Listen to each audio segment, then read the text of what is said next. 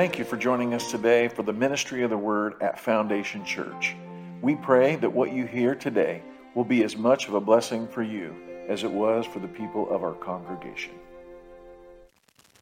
Working on me. You guys don't know the song? It's a great song if you have kids to teach your kids. I don't remember the, how's the verse go. The really ought to be a sign upon my heart.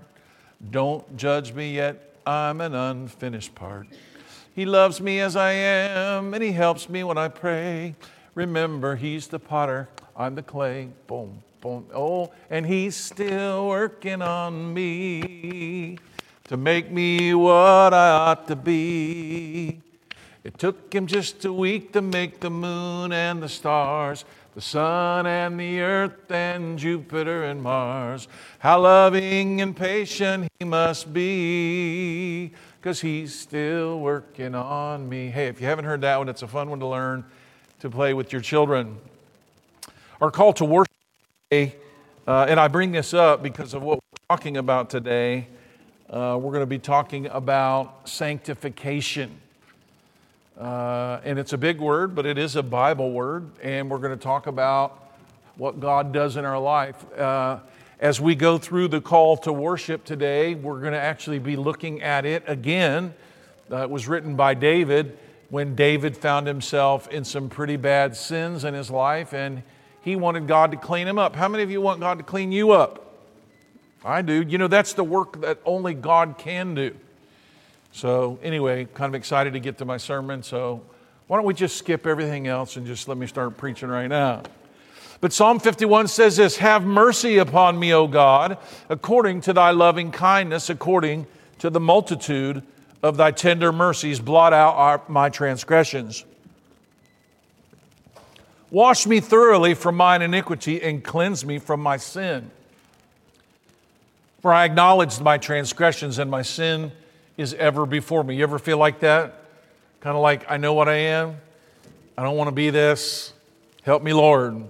Against thee and thee only have I sinned and done this evil in thy sight, that thou might be justified when thou speakest and be clear when thou judgest. Behold, I was shapen in iniquity, and in sin did my mother conceive me. Behold, thou desirest truth in the inward parts, and in the hidden part shalt thou make me to know wisdom. Purge me with hyssop, and I shall be clean. Wash me, and I shall be whiter than snow. Make me to hear joy and gladness, that the bones which thou hast broken may rejoice. Hide thy face from my sins and blot out all mine iniquities. Create in me a clean heart, O God, and renew in me a right spirit. Cast me not away from thy presence and take not thy Holy Spirit from me. It's the Holy Spirit within us that purifies and cleanses us. Restore unto me the joy of my salvation and uphold me with thy free spirit. Then will I teach transgressors thy ways, and sinners shall be converted unto thee. Deliver me from blood guiltiness, O God, thou God of my salvation, and my tongue shall sing aloud of thy righteousness. O Lord, open thou my lips, and my mouth shall show forth thy praise. For thou desirest not sacrifice, else would I give it. Thou delightest not in burnt offering. The sacrifices of God are a broken spirit, a broken and a contrite heart. O God, thou wilt not despise. Do good in thy pleasure unto Zion. Build thou the walls of Jerusalem. Then shalt thou be pleased with the sacrifices of righteousness, with burnt offerings and whole burnt offerings. Then shall they offer bullocks unto thine altar. Let us pray. Heavenly Father, we thank you, Lord, that you do not leave us the way that we were when we came to you, but you are constantly changing us and making us into something else. It's hard to see the progression of these things uh, as they happen, as it is to see the growth even of our children, unless we're away from them for a long time. I pray today, Lord, that we would see your hand at work in our lives and that you would give us patience and you, we would long for your word that it might do in us what only it can do. Help us, Lord Jesus, as we come before you asking forgiveness for our sins and uh, asking you to help us in our many needs that we have. Be with us today, Lord, and just wash us and cleanse us by our presence in your spirit. In Christ's name we pray, and all God's people said, Praise Father, Son, and Holy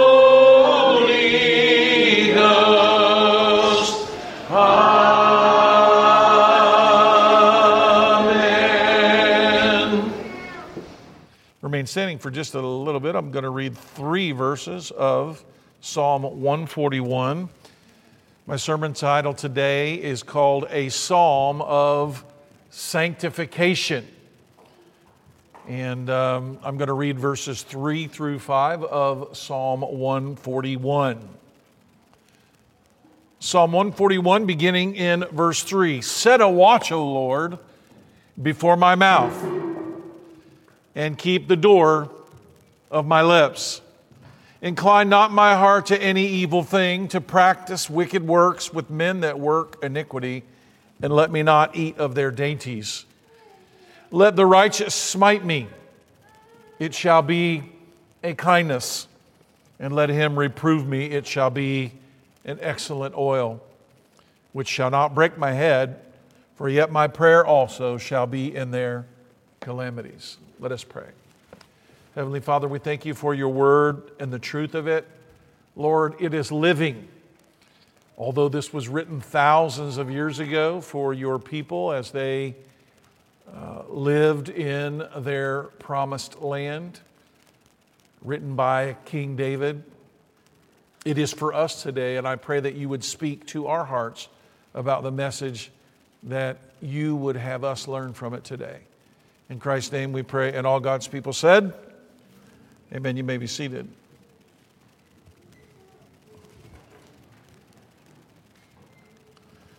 Dr. Eric Hjalmar East studied the Bible and medicine for eight years after God called him to be a missionary. He had apprenticed as a blacksmith and worked in the boiler rooms of steamships in the North Atlantic and on locomotives on the railroads of Kansas and Oregon. As a young immigrant to America, he was confronted by his sins at a revival meeting.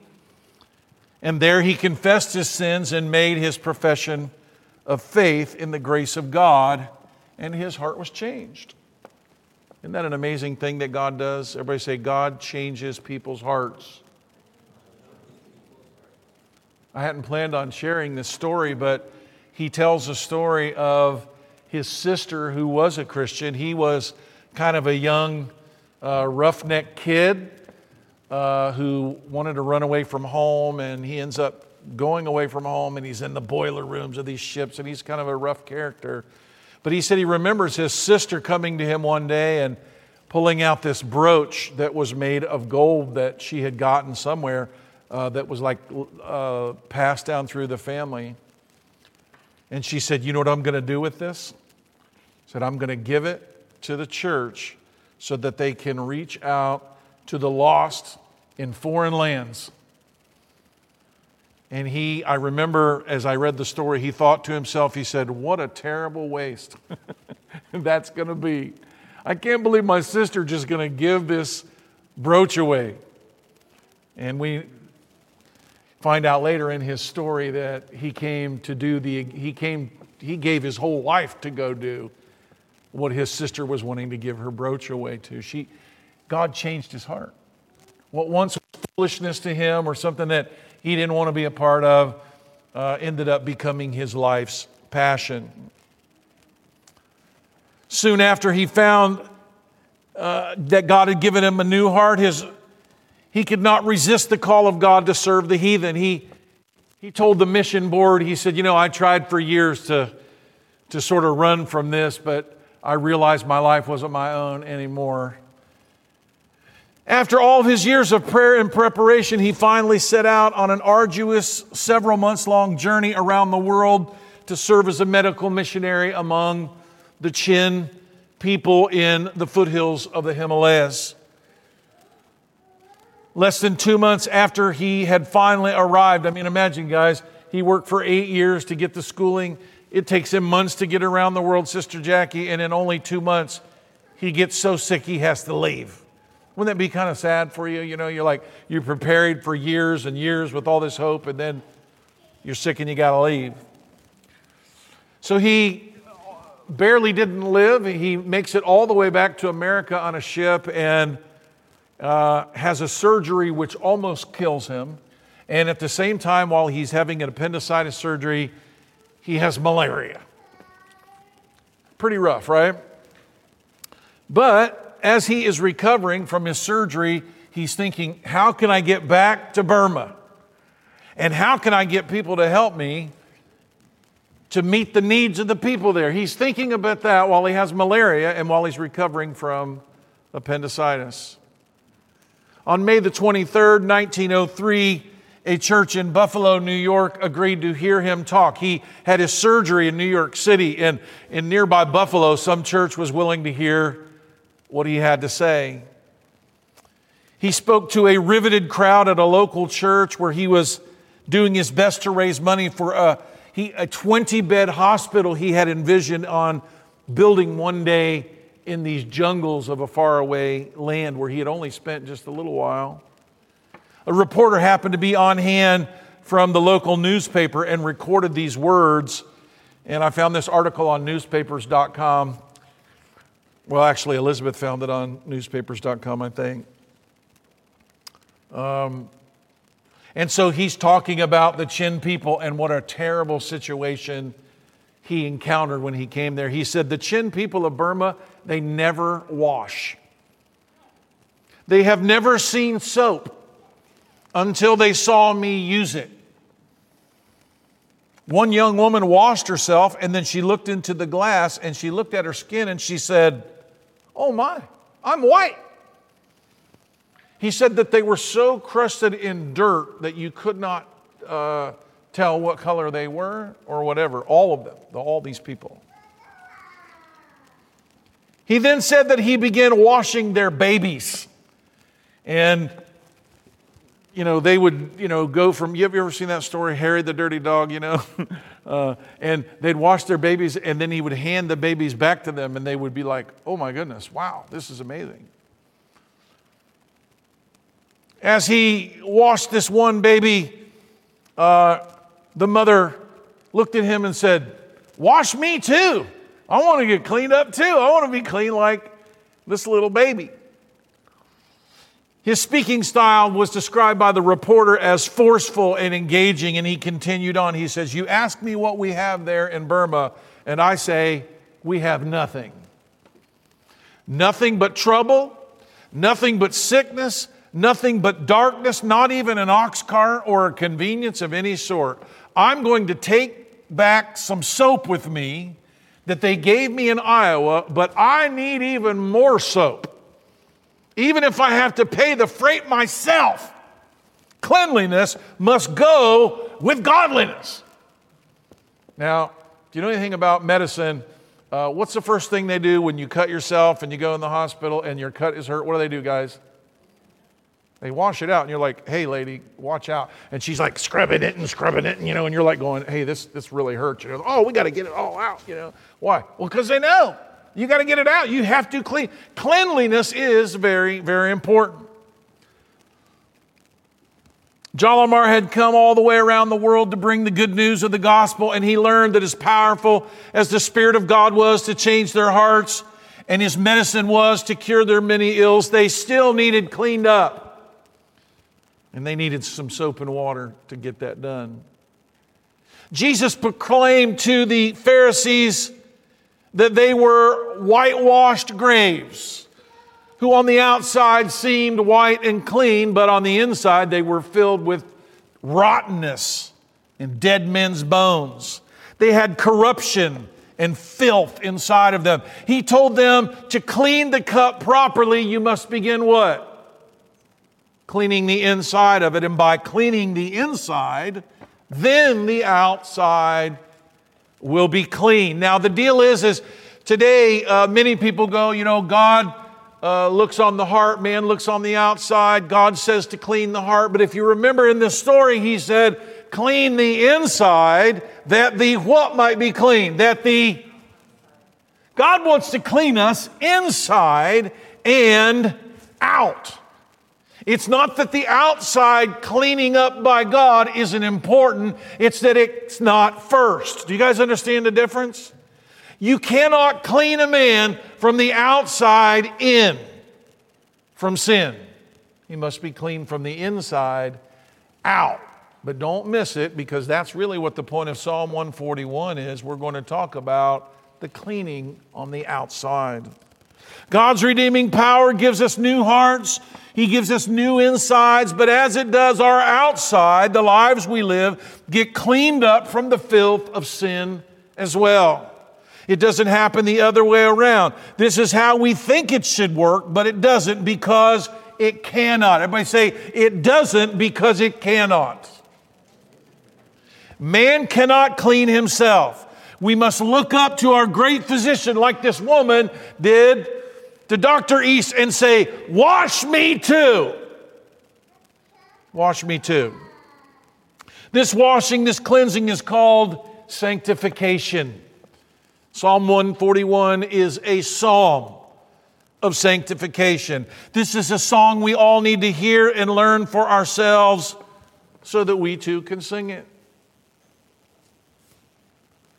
Psalm 141 is, has an inspired heading. We know that it was written by David. We're winding down the Psalms. We just will ha- after this we'll have eight more to go, and David ha- uh, is still writing some of these. He wrote 75 of the 150, and we still got a few more to go that David has written. Sin is often compared to dirt, to filth, to crimson red stains that need to be cleaned by God. Sin is twofold. Everybody say, sin is twofold. Sin is, and the Bible, how, how many of you learned the catechism? I know some of my kids did, I know some of yours did. What is sin?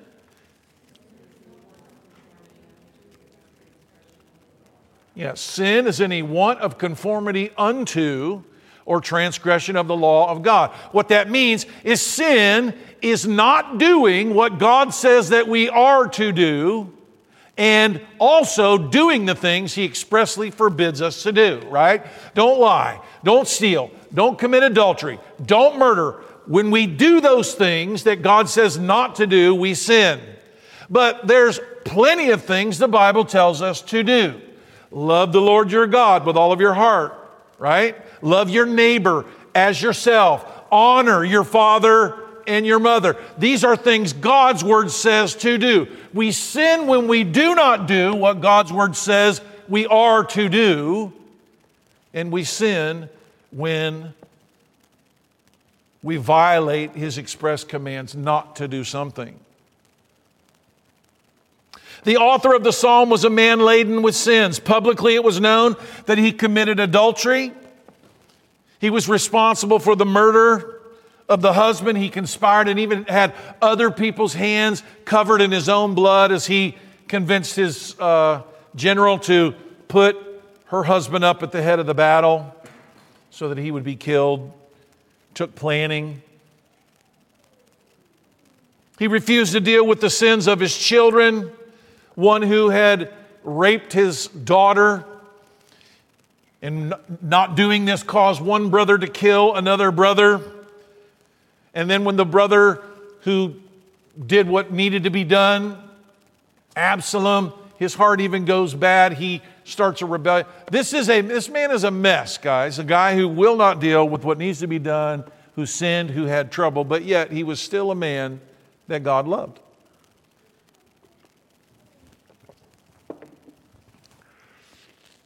David's open and public prayer for his adultery and murder is what was our call to worship from Psalm 51.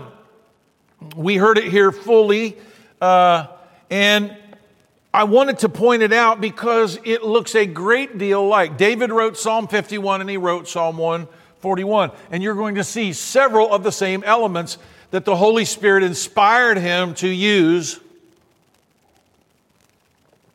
that talk about sanctification.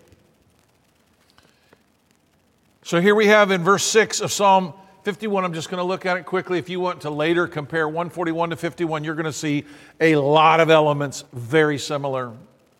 Behold, you desire truth in the inward. Everybody say the inward. Right? What David understood is that, that why we do what we do is just as important as what we do. One is inside and the other is outside. Remember Ananias and Sapphira? They were generous. They gave a lot of money in the offering, but God killed them. Why? Because they did it because they wanted to be honored. They, and they lied about what they did. See, they did something good. They gave to God, but they did it for the wrong reason. They did it in a sinful way. Thou desire truth in the inward parts, in the heart, in our desires. In the hidden parts shall thou make me to know wisdom. David understood that in order for a man to, to really have his life cleaned up, then his desires need to change. And this is what we don't like to do. We like to build bars and walls around us to keep us from what we want to do, and we like to feel good that we don't do them. But the problem is, is that when a man wants to do it anyway, it's the same thing. He is just as filthy with the sin. You go, well, that doesn't sound fair. And I'm not trying to say if you want to, you know, if you want to kill somebody, you should go ahead and kill him. That's not what I'm saying.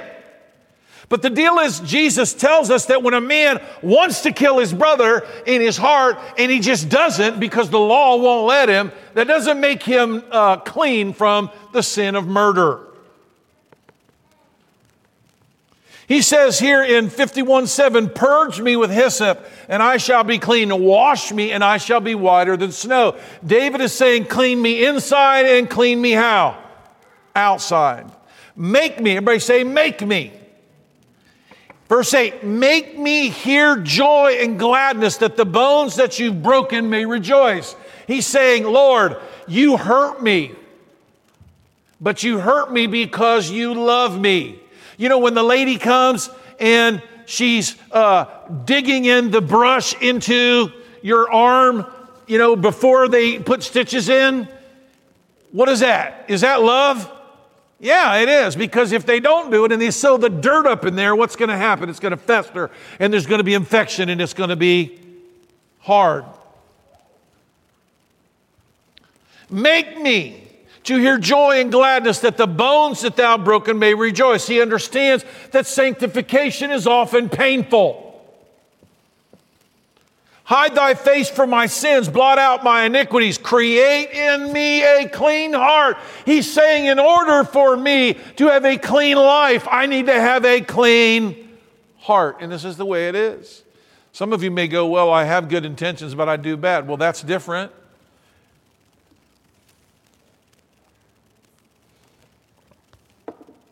Cast me not away from thy presence. Take not thy Holy Spirit from me. Restore unto me the joy of my salvation and uphold me with thy free spirit. David understood that it was the Spirit of God that sanctified him, it was not self discipline. I'm not saying we shouldn't have self discipline, you just need to understand its limits. There are some tigers you cannot cage. And sin is one of them. You cannot lock it in a cage and let it live inside of you and think it ain't going to get out. It will. What you got to do is you got to go, oh God, you got to deal with this tiger that's in this cage because it wants to do all of these things. You know, Lord.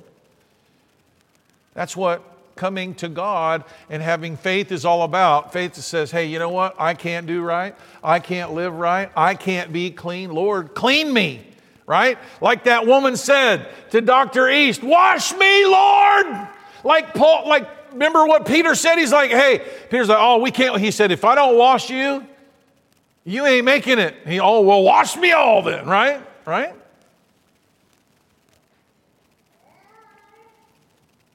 If you go, and I, am gonna, I'm not, I'm, I'm not going to go through Psalm 51, but you'll see that all of this, as we go through Psalm 51, are these same things that we're going to be seeing here in Psalm 141. As we move through 141, you'll see that sanctification is the work of God. We can be used in it, but the burden of its success is not a human burden, just like salvation, right? Can you save anybody? Nope. Can you save your children, Christina? Nope. But you know what you can do? You can speak the word of God to them. You can bring them to church. You can have them be a part, you know, baptized into the covenant of the church. They can receive those blessings. But can you save them? Can you change their hearts? You cannot. And so, what that should make a parent do, instead of being mad, well, well, dad got it. They're not everything they need to be. What's wrong? Or, or, or more likely, man, I'm such a failure. I mean, if, if I really did a good job, they'd really love God. If I really did a good job, they wouldn't be sinners. If I was really a good parent, then, then they wouldn't run off and do the dumb thing they did. That's not how it works either. Their sanctification is not your burden, it's your work. Okay? Just like salvation. So, what do we do, Jonathan? If we go out and we spread the word of God and we speak to people, is it up to us to save them? No, what we do is we speak the word. We say, Do you know that Jesus Christ is the King of glory, that his kingdom is come? And that you too can have, and we tell people that. Now, whether they have good soil and whether the seed germinates or whether it grows, it's not up to us and it's out of our control. One plants, another waters, but who? But God gives the increase. In the same way, sanctification works. We discipline them, we bring them to church, we spank them, we, we, we, we go, oh, you know, the, oh, they're crying. Well, we're reminded the proverb says it ain't going to kill them, right?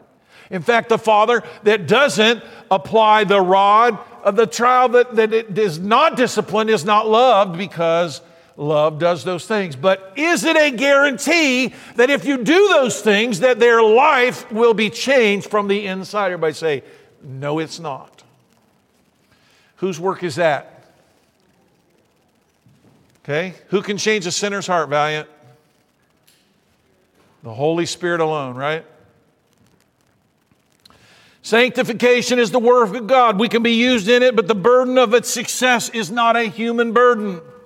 Just like salvation, we cannot save people or keep them from being saved. You know, I used to worry about keeping people from being saved, Tony. I used to worry that, you know what? Maybe I'm not doing it right. Maybe I'm not saying it right. Maybe I'm not a good enough example. Maybe I go and I try to preach the gospel and they look at him and they say, Look at that fat boy. Uh, look at how stupid he is, or, or look at whatever. And, and I was like, Well, maybe I'll do it wrong. And the Lord is just like, I said, Go. I said to do these things. It's not up to you. You, you can't keep people out of heaven because you're too stupid to do it right. In fact, he said, You know, there's a bunch of heathens out there preaching Christ for their own benefit, some of them to try to make money, some of them to take advantage of people. What did Paul say about that? He said, Nevertheless, Christ is preached. What's he saying? the word of God will not return void. And even when the likes of these bunch of yahoos out here are yapping and flapping their nonsense about what God isn't actually saying, every now and then they say what he is saying, and God even uses them.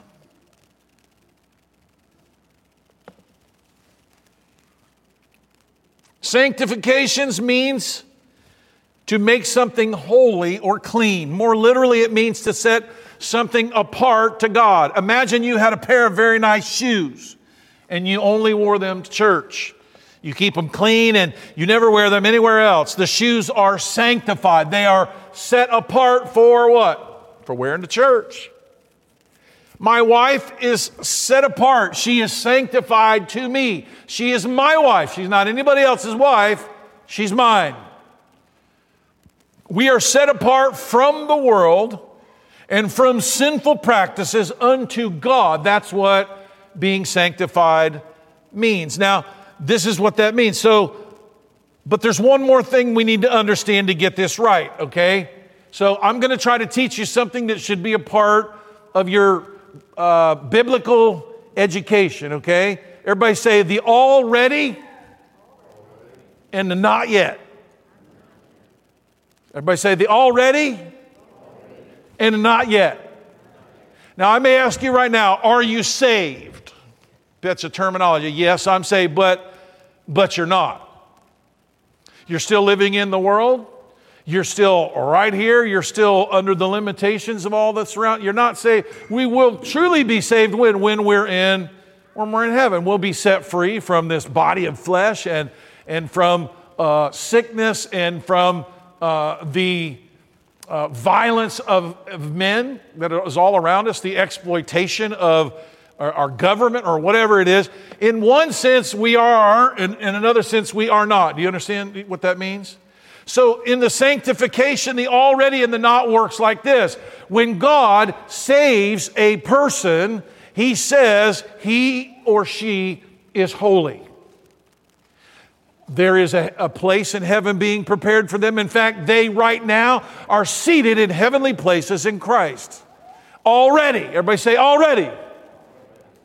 But how many of you go, well, I, am not really sitting in heaven. I'm really kind of like sitting right here. Say, not yet. Yeah. You know, maybe if you're in Los Angeles sitting in four hours of traffic, maybe it's more, or, or maybe if you're, you know, sitting down at the Social Security office and for five hours waiting to get a form filled out so you can get a, you know, your card fixed or whatever it is. You go, this don't feel like heaven, right? Laying under your hot water tank and, and you know, uh, rust is flying in your eye. I know you can't get under a hot water tank, but you understand what I'm saying. You're putting a transmission on, you know what I'm saying? And it's the middle of cold, your fingers are freezing, and, and, and stuff's falling out of the engine into your eye and into your mouth, and you go, This don't feel like heaven. Lord, save me. And he's like, Well, you already are saved. Yeah, yeah. There's the already, yes, I am saved. Yes, my future is set, and all of that, but not yet. But say, But not yet. Sanctification is like that. So I want everyone in here who has faith in Christ to say, I am holy. Now, this part one, the already, the I am holy, what's funny about it, Tony, this is the hardest part to believe. You know, how many need convinced that the not yet is there? I don't need a lot of convincing about that. But the already, like, you know, uh, Stephen, you're holy. And you're like, I don't think you know me that well, you know. Part two is usually easier to believe, but not necessarily easier to practice. Part two is the not yet. We are not yet holy. We are not yet clean. We are not yet completely set apart unto God. If you had a big fight on the way to church today, you know it. Not already yet. We sin, we want to sin, we fail, we fall short of the glory of God. To sum it up, these two things are not in conflict. It is true that we are the same time holy and sanctified and set apart unto God, and we are not. God's reality for us is that our salvation is complete. Jesus died once and for all. Heaven will be our home. Because of what he has done. At the same time, we live in our bodies, which can and do sin. When we sin, God's grace covers our sins. Paul, uh, the apostle, does a whole thing about this in Romans, and he's trying to explain to them what it is. The just live by faith. And he said, and, and he, he says, I know you have trouble with this because you're sinners. And he says, but where sin abounds, what? Grace abounds more. And he understood the temptation. He said, So, since where sin abounds, grace abounds more, maybe you should sin more. All right? I mean, wouldn't this be a logical conclusion? Like, how many, we want more grace. Well, the way you get more grace, Sister Joy, is be, is to sin more. Uh, well, I want more grace, so I'm just going to sin like a wild man. What does Paul say about that? Everybody say, God forbid. You see, because there's two things going on here there's the already and the not yet. Where sin abounded, grace abounded more. So should we continue in sin that grace may abound. Everybody say, God forbid. How can we who have been, uh, we, who are dead to sin, live any longer therein? Why do we willingly return to our former taskmaster? You know, imagine, you know, we all like to watch movies. You know, they set them free. They go and they save the girl, and, and she was locked up. And then she's like, you know, I think I want to go and, and be in a slavery again. Like that, that's kind of anticlimactic, right? You know, they got her locked up. They stole her to this movie. We went to see this movie, The Sound of Freedom. Imagine if what was next was after they delivered the children from human trafficking, they got to thinking, you know, I think, I think we just want to go back. It wasn't that bad. You would kind of like, who would want to see a movie like that? You're like, that's wow. But the truth is, that is how we live. We've been set free from sin, and yet we willingly make ourselves slaves to sin. You see, we will fully be redeemed in heaven once we shed the mortal bodies and get our glorified ones, but until then, we war against the old man, the flesh. And as we live our lives on earth, we need God's sanctifying power to help us live as though we already are redeemed and in heaven. Our goal is not perfection or to somehow earn our salvation. It is out of gratitude to God and His laws that we desire to begin living now the way we live in eternity. I like to put it this way you know, does anyone know anyone that's sweet and kind and forgiving? Does anybody know anybody like that? Who would love you no matter kind of pretty much what you did? Does anybody know anybody like that? There are some people like that. And you know, if you know, you go, you know what? I know they're like that. Okay, Caitlin raised her hand. She knows somebody like that. And what if you said to yourself, you know, I know they're going to forgive me, so I'm just going to treat them like trash? I mean, they're going to forgive me, right? I mean, they're good like that. So I'm going to exploit that. Is that how we should treat God? Everybody say, God forbid. When we live in sin here on earth, we will still reap earthly consequences. We're not banished from heaven, but we do presume upon the goodness of God like ungrateful children, and we act in a way that we should be ashamed of. The redeemed heart's prayer is for God to help us right now live under His laws and in His love right now. Everybody say, right now. You're like, wow, Mark, you've been preaching like for a long time and you haven't even got to verse one. Well, it's not that long of a psalm. Verse 1 Lord, I cry unto thee, make haste unto me, give ear unto my voice when I cry unto thee. David begins the song addressing the Lord, asking him for quick help. Oh Lord, I cry unto you, make haste, hurry to me, hear my voice. Does God need to hurry? Everybody say, God doesn't need to hurry. but you know, He doesn't mind if we pray like that. He loves us, He understands. It's okay to talk to God like we talk. Obviously, God cannot or does not need to hurry. He's right here already, right? But often we feel the urgent need for God and we ask Him to act quickly, to respond to us. It's not out of line to do that. Oh God, hear me, Lord. That's what David's doing here. God's like, obviously, I hear you. I'm God. I'm everywhere all the time. Obviously, I don't need to be in a rush. I'm already here. But does he chide David? No. He lets David do what he lets us do as well. Speak openly to God from our hearts and let our emotions freely commune with Him. He will hurry to you and He will hear you. The Bible says, when we call, what's He do? He he answers. Verse 2 Let my prayer be set forth before thee as incense, and the lifting of my hands as the evening sacrifice. David wanted his prayers to be a pleasure to God something good and acceptable to him. You know, when they offered up a lamb, it had to be inspected. And God would either accept it or reject it based on the quality of it. And David was seeing this in his life that when we come to God and we pray to God, we should not come with filthy hands. Now, I'm not saying we shouldn't come for forgiveness. What I'm talking about is David cared how he lived in his body and his mind, and he cared how he lived even in his heart, and he wanted his prayers to be beautiful to God. How many of you find it beautiful if your children just disobey, disobey, disobey, treat you terrible, and then they get in trouble and then they want your help? How many feel real good about that? Eh, a lot of our kids aren't old enough to find out about that, for us to find out about it yet. But let me tell you, David is right to know this is not like a happy situation. Yeah, God still saves us, He still helps us. But David wanted what? He wanted to do his best, Sister Joy, to live in a way that where he could feel good about coming to God. Now, you might go, well, what's that all about? It's human. Folks, you know we won't even pray? I mean, guys, you, how many of you have done things and you almost feel like you shouldn't even pray because you don't deserve God to deliver you from it because you got yourself into trouble to begin with? Come on.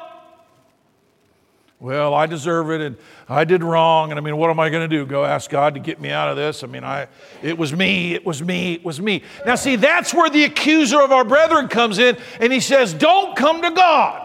Don't waste your time. He doesn't want to hear you, but that's not what we're focusing on. David is saying, When I come, I want to feel good. I want to feel like I've at least tried my best. And, and you know what David came to realize, Titus? He came to realize that on his own he couldn't do that. He's saying, God, would you, would you be kind enough to help me to behave in such a way that I can even feel good about the prayers I offer you? It seems that he ties the life that he lives with this sentiment. Truth is, when we wantonly walk in sin, we do well to be wary of God's help when trouble comes. David wanted God to do in him what only God can do. And I'll ask it again who can change a sinner's heart? Everybody say, the Holy Spirit alone. Paul told the Hebrews that we should come boldly to the throne of grace. When we sin, we have an advocate with the Father, Jesus Christ the righteous, but we often find it hard to do because we feel we deserve God's punishment. God's wrath, not his deliverance, and so we don't even pray. We hear our accuser rightfully accusing us. I mean, when the devil comes and said, You deserve it, what are you going to say? No, I don't. He rightly accuses us, telling us we should not call on the Lord. Now, this is, he rightly accuses us, but when he tells us not to call on the Lord, he ain't right about that. Because what, what does God say? If, if you will humble yourself, if you confess your sin, there's no limit to that. Just keep coming. But the devil plays on our emotions. He plays on our insecurities. He plays on our false image of God. The Bible says God's mercies are new every morning. The Bible tells us that there's no limit to His goodness and His love and His grace. He is full of mercy. The devil says, No, no, no. He's more like the people around you. They get done with you, and God's done with you, and, and what bad has happened in your life is probably your own doing. See, that's where the devil turns the corner on us. That's why sin give, gives place to him, because when we sin, Jeff, you know what happens? We start listening to the devil because he starts telling us the truth. You know, you're a sinner and you did wrong, and God's going to judge you and, and all this. And you're like, yeah, yeah, yeah. But then he lies. You know, he, it's like he got Jackie, he got Eve to talk to him. What'd God tell you? You know, hey, you know, we're just talking here. I mean, hey, he got her talking. Sometimes we get to talking to the devil because he's telling us the truth. I don't want, I don't want him to have a reason to come to me and, and, and, work on me like this. But the deal is, is when we sin, we give place to the devil. We've sowed our sins, we're reaping them, and we should not seek God's help. He leans into our ear and speaks. He's right that we deserve what comes to us when we live in sin after having been delivered from it, but He errs, and He knows it when he says God does not want to hear our prayers. God always wants to hear them. Where sin abounds, everybody say, grace abounds more. At the same time, there is the already, there's still the not yet. We are not to sin more to get more of God's good grace and forgiveness. Quite the contrary, it should inspire us to live lives of holiness and gratitude. And this is what David begins to pray in verse 3 Set a watch, O Lord, before my mouth. Keep the door of my lips. You read the book of James, you know what James says? Says a man who does not offend and who doesn't sin with his mouth is a man who probably isn't doing a whole lot of sinning. So much sin happens with our mouth, the way we talk to each other, the way we talk about each other, the way that we foolishly charge God and all of the things that we do. Our mouth is a powerful force for life and death and sin. And so, what does David start with? Set a watch, O Lord, before my mouth. Keep the door of my lips. How many of you would all the strife, strife that goes on in your house, would it cease if our mouths were kept by God in every word. He made us say the right words. Would you guys ever have fights? Nope, you wouldn't. Knowing as James teaches that a man who does not offend in his mouth is a perfect man, that there is life and death in our tongues. David prays for God to set a watch over his mouth. David knows that his mouth and the fountain of what is actually in his heart, the door of his lips, hinges at his heart. O Lord, let the words of my mouth and the meditation of my heart be acceptable in thy sight. O Lord, my strength and my redeemer. You know what the Bible says? Out of the abundance of the heart, what happens? The mouth speaks. Sanctification of our mouth steers our whole life to change, as James also teaches. Remember when he says this, we put bits in the horse's mouth. And this big giant horse, this huge, massive, powerful animal, we put these little bits in its mouth. And all we got to do is do this and do this. And the whole horse goes where we want. He said a gigantic ship has this little thing that just turns like this and this, and the whole ship is turned by the little thing. He said, Did you know your whole life turns on your mouth and the words that you say?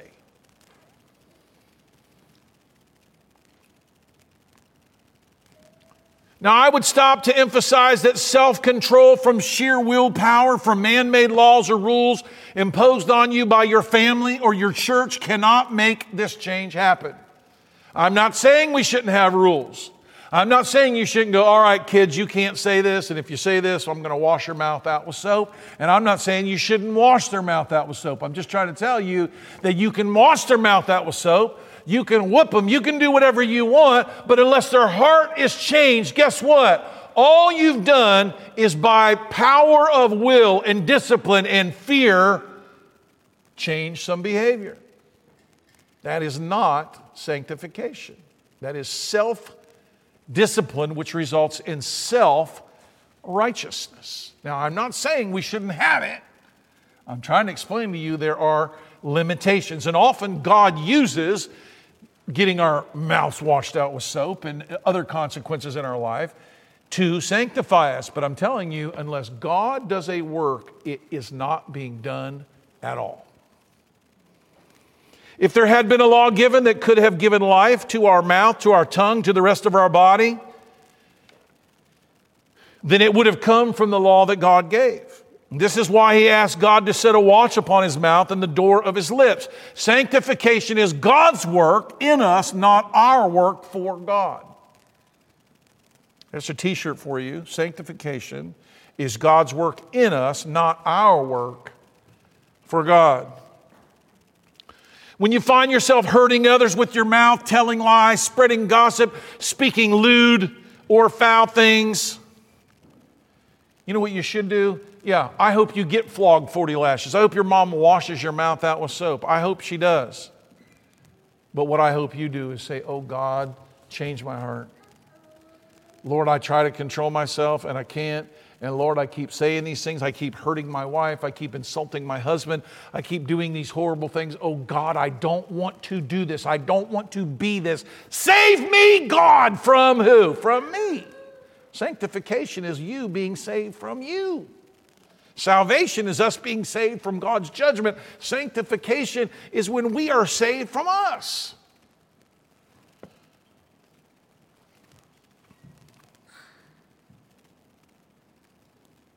What we got to do is give up our own efforts at righteousness and come in humility to God, and then He will work in us and live in us, setting a watch upon our mouths. True change is a work of the Holy Spirit, period. He uses moms and dads and husbands and church leaders, but it is Christ who comes in us that brings about the spiritual change. And I'll tell you something I have learned in my life in fact, the more you rely on force of law, the less God w- does work. Because you know what? We begin to feel good about it. Look at it. Look how good this is. Look how good this looks. And what happens is we start feeling good about ourselves. And something begins to be born in us and our children that is ugly. That is why a church that is just governed by a bunch of rules to make people look holy can end up being the nastiest place in the world because they feel so good about themselves. They don't come to God in humility and say, Change my heart. They go, Look at me. I'm better than the world. Look at them. They're all a bunch of nasty, horrible, terrible, whatever. And we're a bunch of clean living, beautiful people. So, what do we not do? We don't come humbly before God. We don't confess our sins because we don't think we got any. Look at them. Look how nasty they are. Look at all they want. Look at all that they do. And you know what you do? You turn into the Pharisees who are white, washed, twofold children of hell. Verse 4 Incline not my heart to any evil thing. What's David saying? He's saying, God, I don't want to want to do these things, which is what Jesus said. If a man wants to commit adultery, he's sinning, even if he doesn't. If a man want, if he hates his brother, he's wanting to kill him. And even if he doesn't do it, it doesn't mean he's clean from that sin. David understands Incline, my not, incline not my heart to any evil thing to practice wicked works with men that work iniquity. Let me not eat of their dainties. These guys, they get the reward of living bad by being dishonest, by taking advantage of others, and, and they live in, you know, uh, success and, and luxury, and those things become intoxicating. Oh, look, uh, God must be blessing me. Maybe what I'm doing isn't wrong. You see, we justify ourselves. The Bible says there's a way that seems right to us. Everyone is right in their own eyes. David understood that it was a matter of the heart. He prayed in Psalm 51 Created me what? A clean heart, renewing me a right spirit. Here he asked the Lord to incline not his heart to say, or his heart to any evil thing.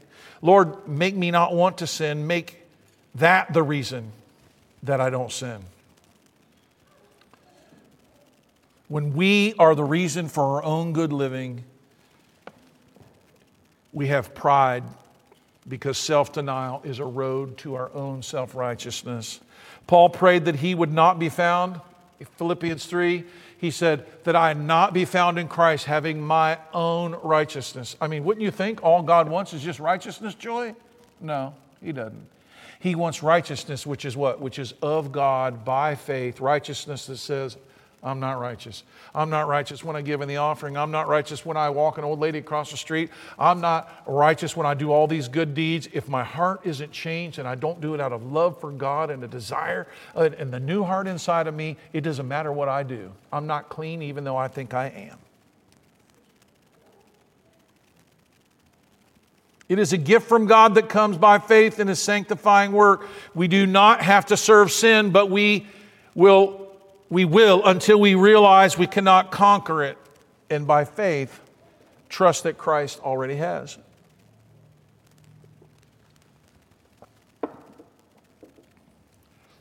This one's important. Verse 5 let the righteous smite me. I mean, doesn't this kind of sound like an odd thing? Let the righteous smite me. What's David talking about? It shall be a kindness. Let him reprove me. It shall be excellent oil, which shall not break my head. Now, guys, what is he talking about? He's talking about how God uses people to sanctify us.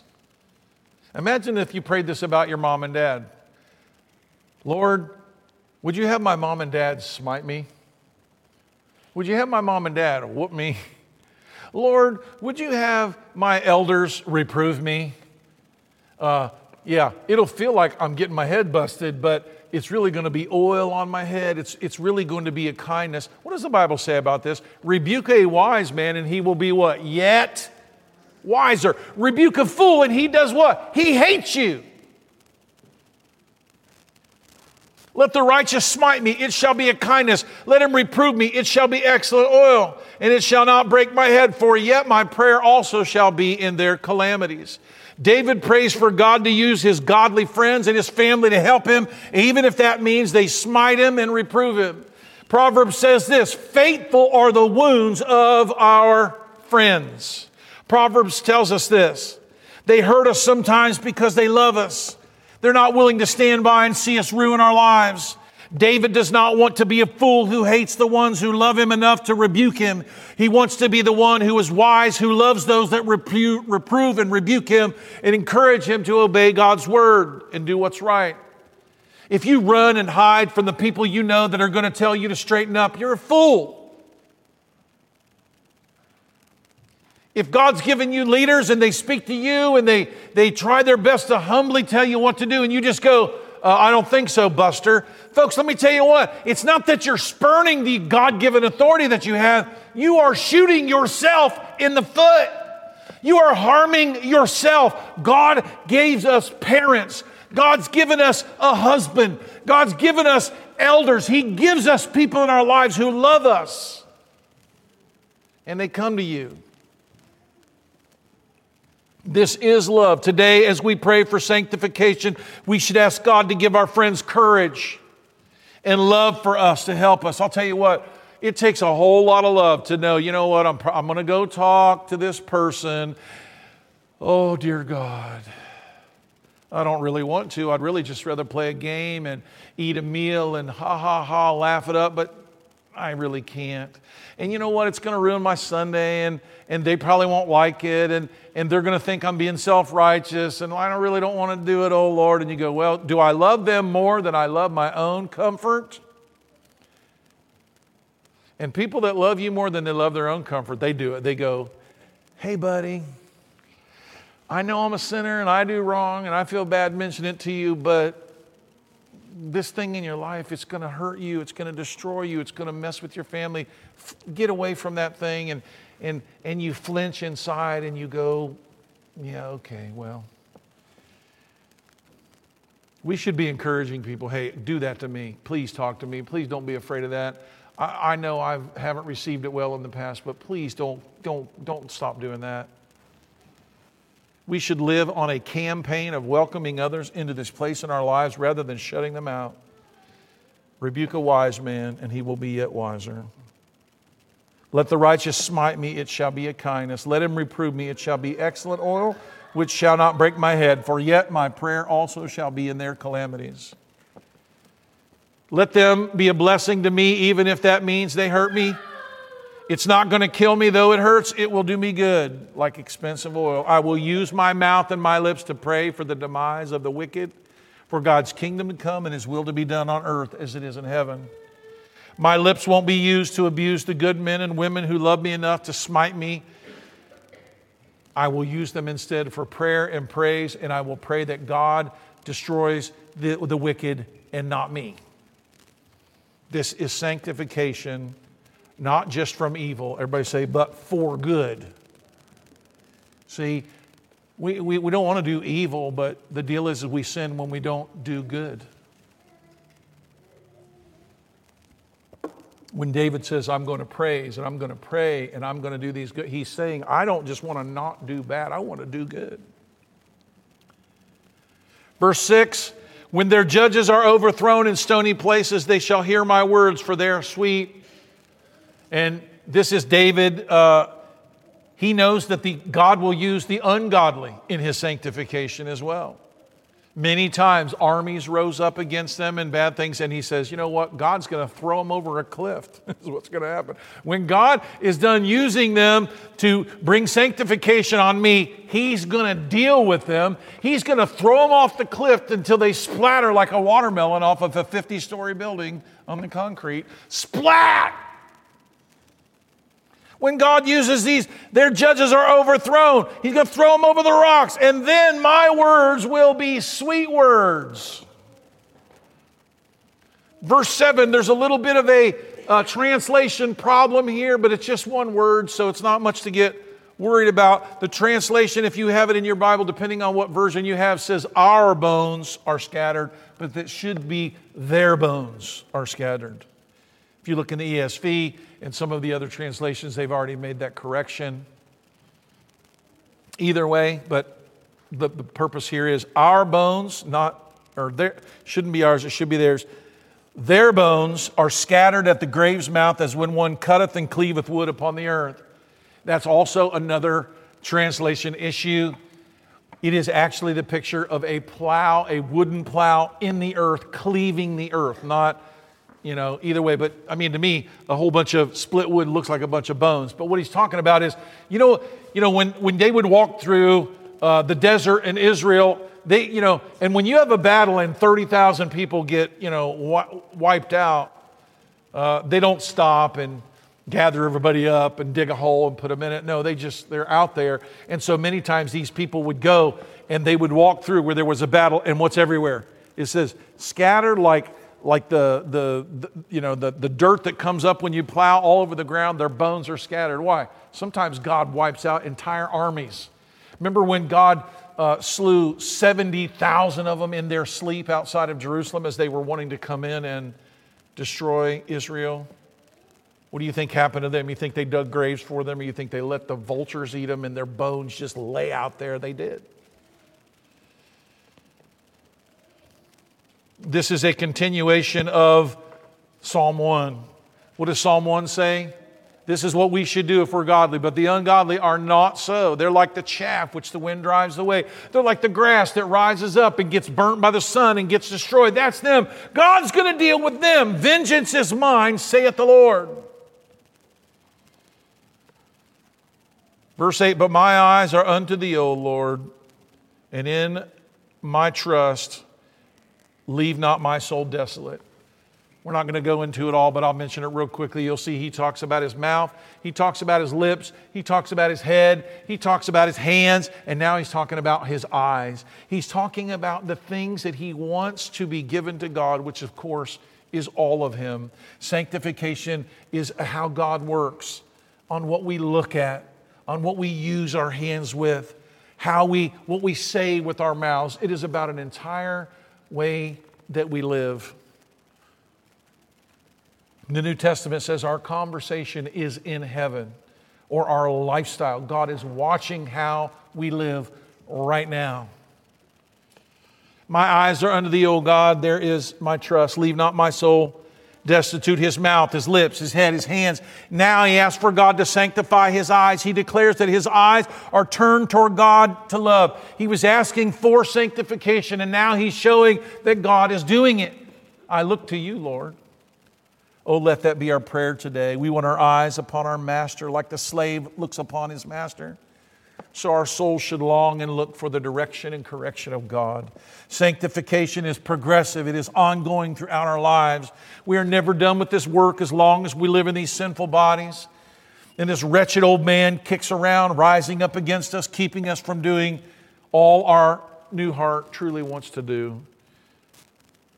If it's the other way around for you, you want to do a lot of things, but it is only shame and estrangement from your family and fear of consequences that keeps you from doing what you really want to do. You're not holy. You're self righteous and you're still in your sins, but you can come to the Lord. You can say, God, I've built walls and bars and self discipline and protected myself and hid, and people think I'm one thing, but you know what I am, oh God. Your prayer today should be God, change my heart. Make me holy for real. Don't despair if this is you. Come to Jesus today. Fall upon his mercy. Offer up this prayer. Set a watch upon my heart, O Lord. Set a door upon my lips. Use my hands and my head to praise you, Lord. Wash me and I will be clean. You may look around like that Chin woman did and see others clean around you, and you can see that you need cleansed yourself. And I would invite you again, as I have already, to look up to the great physician, as that woman did to Dr. East, and say, Wash me too. This is what it means to have faith, to believe that God can do what we constantly fail at doing, which is saving and sanctifying ourselves. Keep me from the snares which they have laid for me and the gins of the workers of iniquity. Our prayers today, as those who love God and His people, is for God to keep us, to preserve us from the snares of the evil, like we did last week in Psalm 140. We need to stay aware of their desire to destroy us, and our sin leaves an open door. We want God to cleanse us so that door can be shut. Sanctification is praying for God to use us in the work, in the lives of those that God has given us, in our marriages, our homes, and our church. And verse 10 says, Let the wicked fall into their own nets while that I withal escape. Sanctification is praying and giving our enemies over to the Lord and asking God to save us. Let's stand. Thank you so much for joining us today. I pray your time with us was very encouraging. If it was, consider sending us a note and also consider partnering with us.